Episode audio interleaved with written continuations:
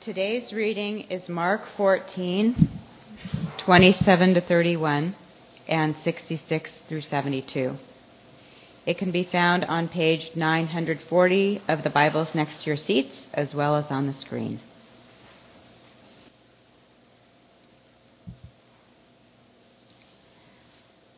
This is God's Word. You will all fall away, Jesus told them, for it is written, I will strike the shepherd, and the sheep will be scattered. But after I have risen, I will go ahead of you into Galilee. Peter declared, Even if all fall away, I will not. Truly I tell you, Jesus answered, Today, yes, tonight, before the rooster crows twice, you yourself will disown me three times. But Peter insisted emphatically, Even if I have to die with you, I will never disown you. While Peter was below in the courtyard, one of the servant girls of the high priest came by. When she saw Peter warming himself, she looked closely at him. You also were with that Nazarene, Jesus, she said but he denied it. I don't know or understand what you're talking about, he said, and went out into the entryway. When the servant girl saw him there, she said again to those standing around, This fellow is one of them. Again he denied it. After a little while, those standing near said to Peter, Surely you are one of them, for you are a Galilean. He began to call down curses, and he swore to them I don't know this man you're talking about. Immediately the rooster crowed the second time. Then Peter remembered the word Jesus had spoken to him Before the rooster crows twice, you will disown me three times. And he broke down and wept. The word of the Lord.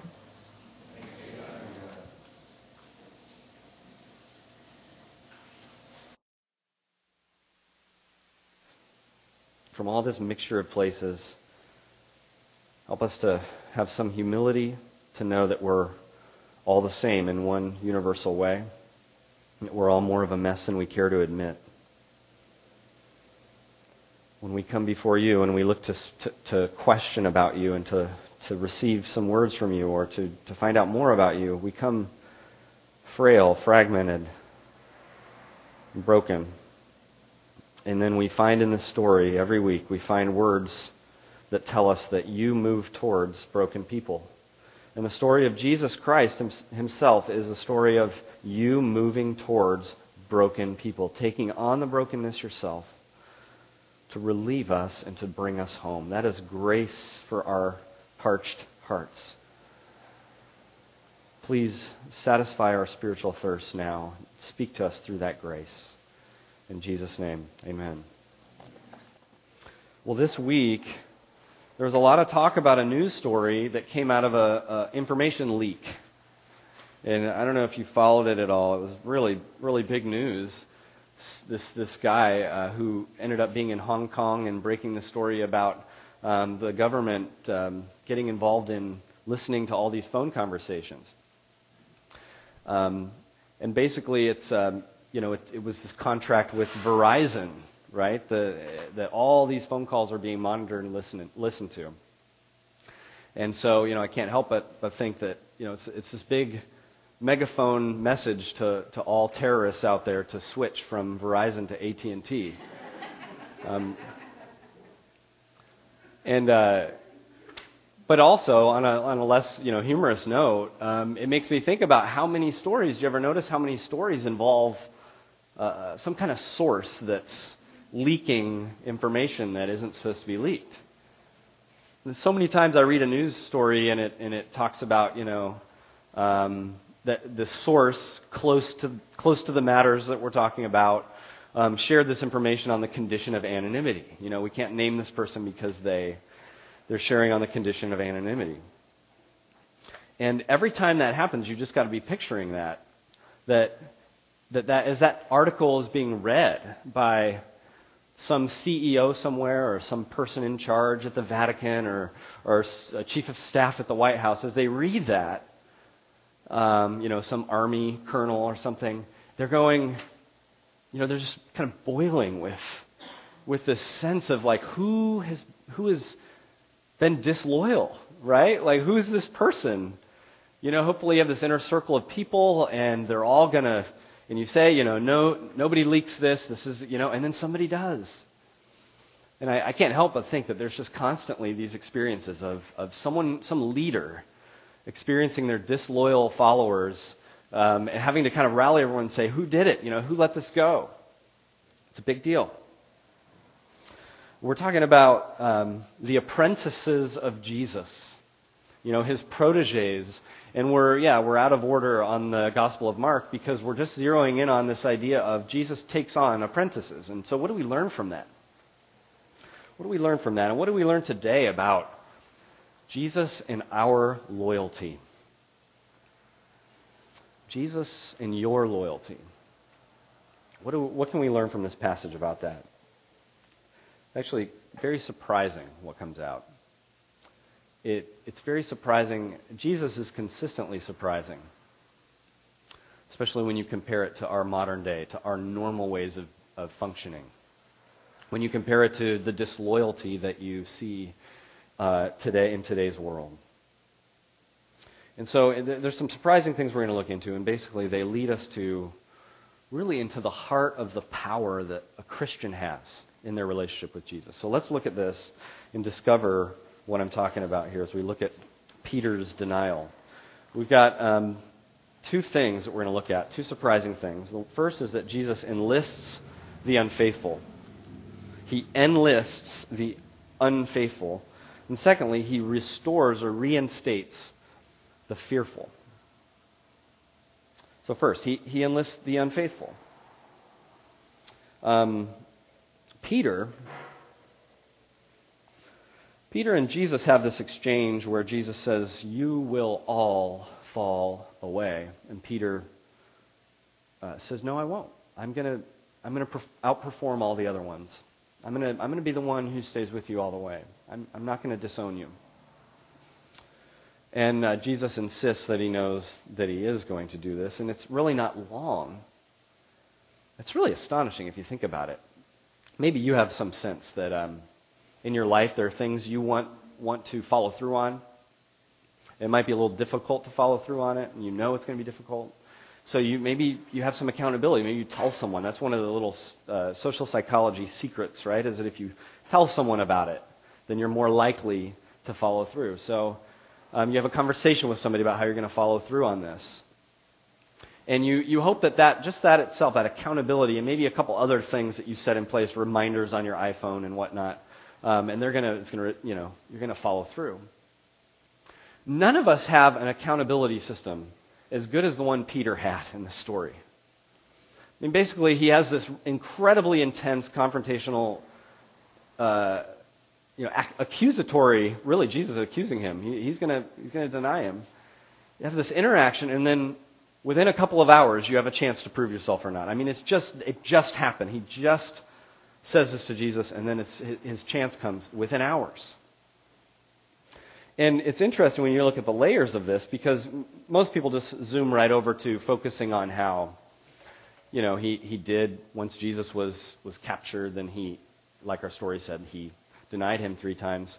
But also, between those two things, um, what happened was Jesus takes some of his closest proteges, including Peter, and he goes to pray. And this is the agonizing uh, Gethsemane prayers where Jesus is wrestling with what he has to do.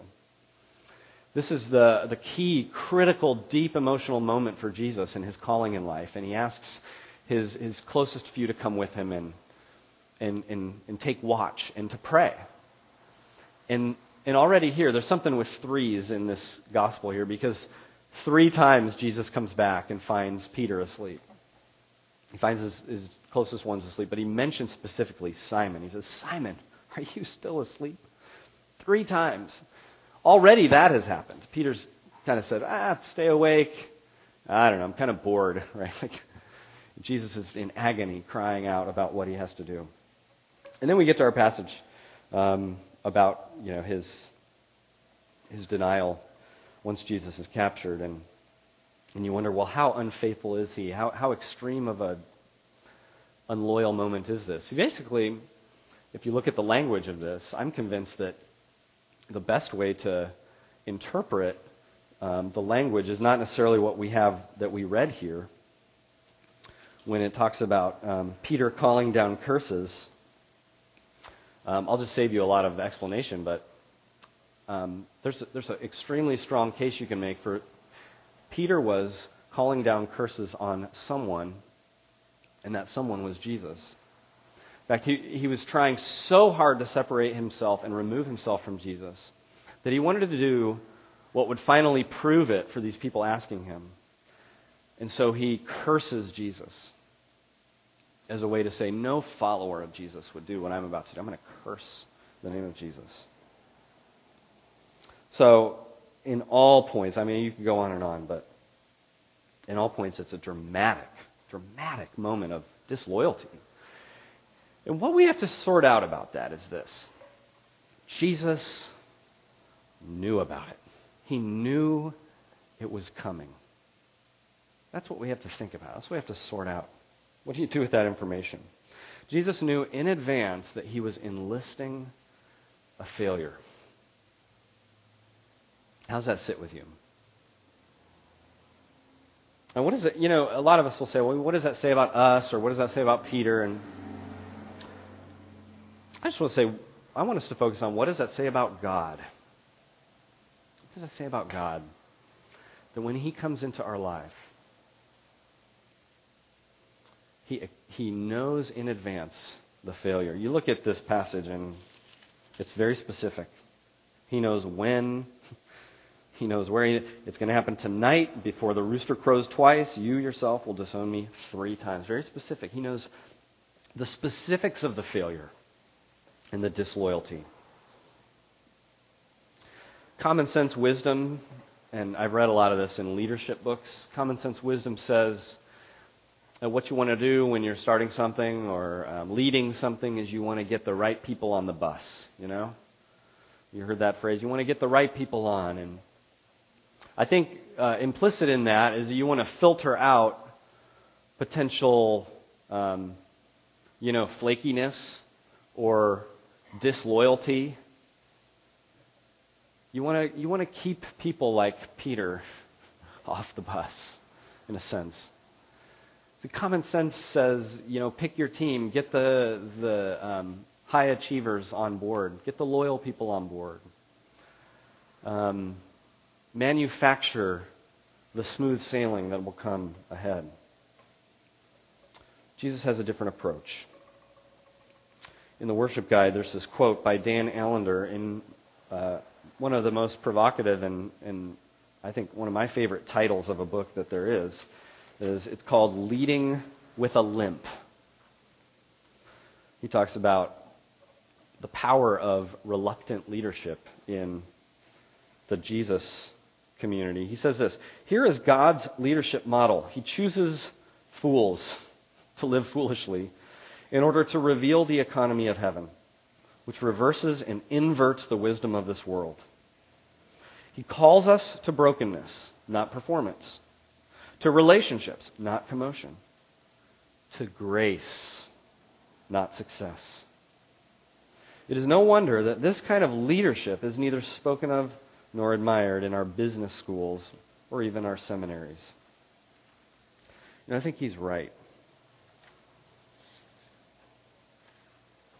I think God works on a different kind of economy. I think God, in choosing people, chooses differently. He has a different picture in mind. And I want you to think about how that applies to yourself. Do you ever, do you ever imagine in your, in your failures, um, and maybe you, in some sense, you're already doing this, that you, you have a sense you have to bring your failures to God. Or you have to have this exchange at some point with God. Um, you know, have I let you down, God? What, how's this conversation going to go? Do you ever imagine, you find yourself imagining that God is surprised by your unloyalty, by your mistakes, by your failures? God's not surprised. You think he's scandalized in some way by your failures? God's not scandalized. In fact, the way he talks about this, where he, he's already talking about what's going to happen afterward. But after I have risen, I will go ahead of you into Galilee. He's got it. He's got it figured out where these mistakes and these failures and this unloyalty, he's got a sense of where it's going to go. Can you be open to that as you bring your failures to God?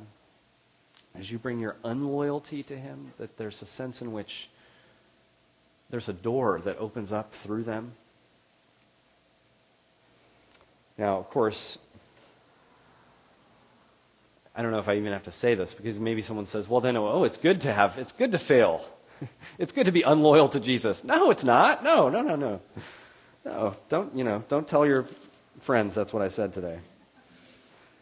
No, but specifically look look at what Peter what it says. It says at the very end, the last part we read, and he broke down and wept. Right? So there's appropriate heaviness and brokenness and regret and repentance is another good word, kind of turning to God. And yet to have the faith in the sense that God enlists unloyal, disloyal, even flaky people. It has so much grace. So plunge your failures into that grace. Plunge your failures into that way of, that Jesus operates. But secondly, look at this. Um, we have to learn that Jesus restores the fearful.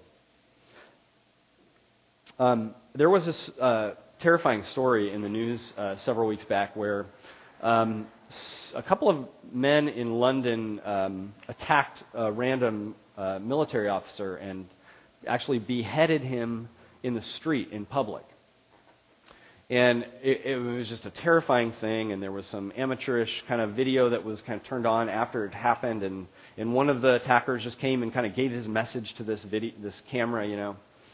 And part of what the stories that came out, I, I should have went back and revisited a little bit, like more of the specifics. But w- one of the things I read about was that there was a woman who had the courage and the, the bravery and somehow wasn't afraid and went up and started engaging and talking to the attackers you know, after they had done what they had just done. And of course, then there's, there's people writing about that and, and puzzled about that because I, I, know certainly myself, I, I would not have drawn near to anything like that that's happening. Where does, you know, what was going on with that woman? Did she have some sort of secret? what was her secret that got over those kind of normal human fears? There must have been something that she had. Peter, as you look at him, there's certainly fear that is keeping him at a distance and has him disowning Jesus in this instance. And you say, well, where do you see that? Well, if you look at verse um, 66, is where we picked up, um, where Jesus is now had followed Jesus down into where Jesus is being questioned. And, um, and an interesting thing is there's a parallel questioning happening. Jesus is being questioned and then Peter's being questioned. They're both being questioned. Um, but as Jesus is being questioned, the way that ends, in verse 65, it says, Then someone began to spit at him, or then some began to spit at him. They blindfolded him, struck him with their fists, and said, Prophesy! And the guards took him and beat him. I read that because that's the last thing Peter sees before he starts getting asked, Are you, aren't you a Galilean? Are you with, aren't you one of them? It's obvious, right? It's obvious what's going on. He's terrified. He's, look at what he's just seen. He's been the one who's been brave enough to follow Jesus. All the other disciples have just ran away, but he's followed. He's, he's kind of there with the guards around the fire watching. But at this point, he can't hang in there anymore. He's scared. The gospel writer Mark, we'll probably see this as we go throughout the series, he's constantly highlighting fear.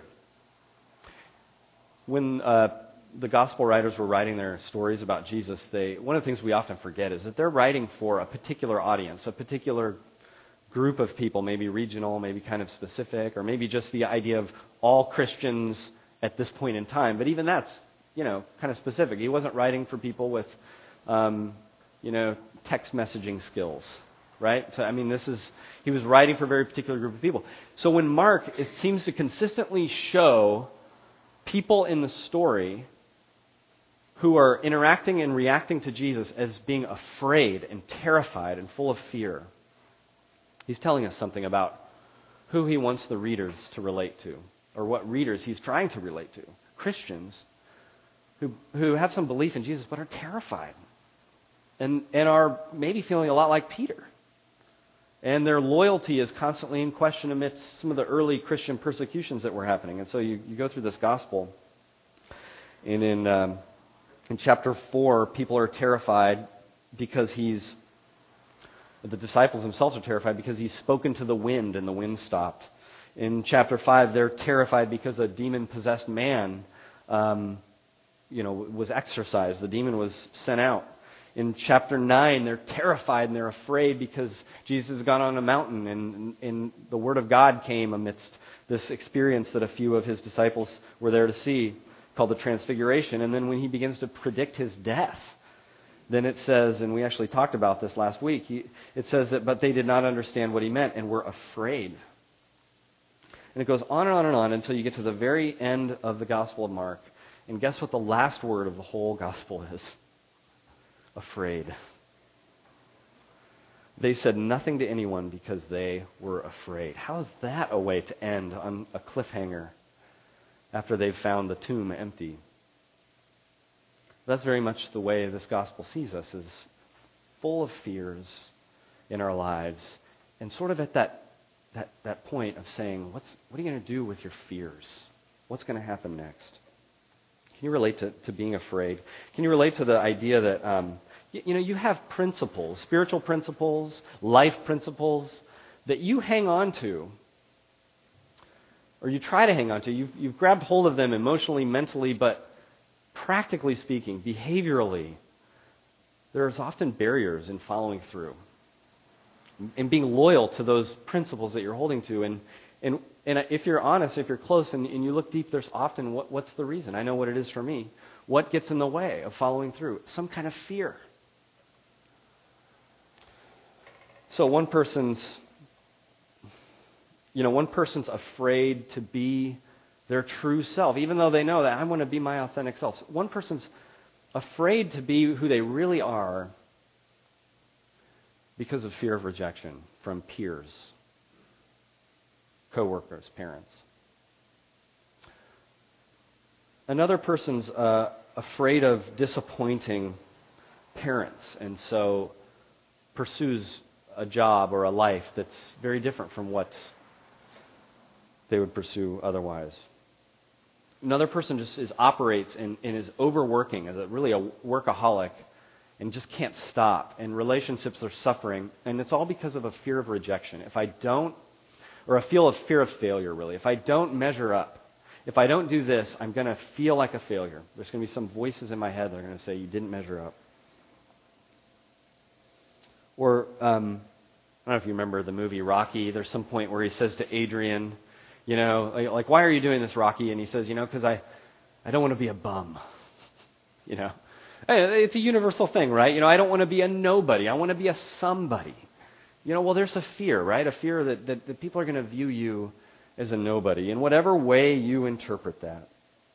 You got to be a somebody. And there goes, you know, in a sense, you say, like a lot of people say, I, I, I want to be humble, or I'm learning about humility, and yet at the same time you're saying, I want to be a somebody. And sort of the principle and then the follow through isn't there. Someone else is afraid that.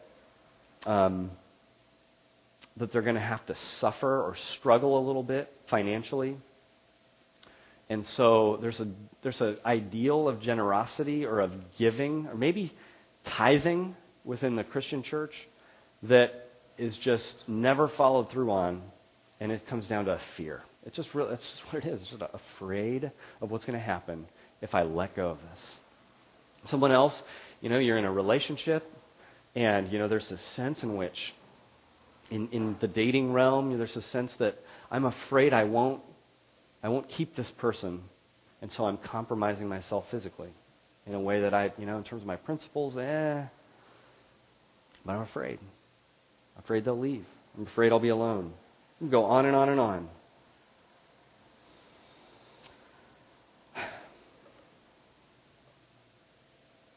Our fears produce flawed devotion. And God restores the fearful. That's the good news. God restores and reinstates and heals the fearful. You know that stories in the early church, uh, reputable ch- stories of Peter exist, and you can look them up. Um, writings about how he boldly and bravely went to his own death, being questioned and affirming and giving his testimony, knowing that, that he was going to be executed because of it. That's where Peter ended up. Maybe you also know the story um, in one of the other Gospels where Jesus, on a beach with Peter, just a few days after the story we read, where he reinstates Peter.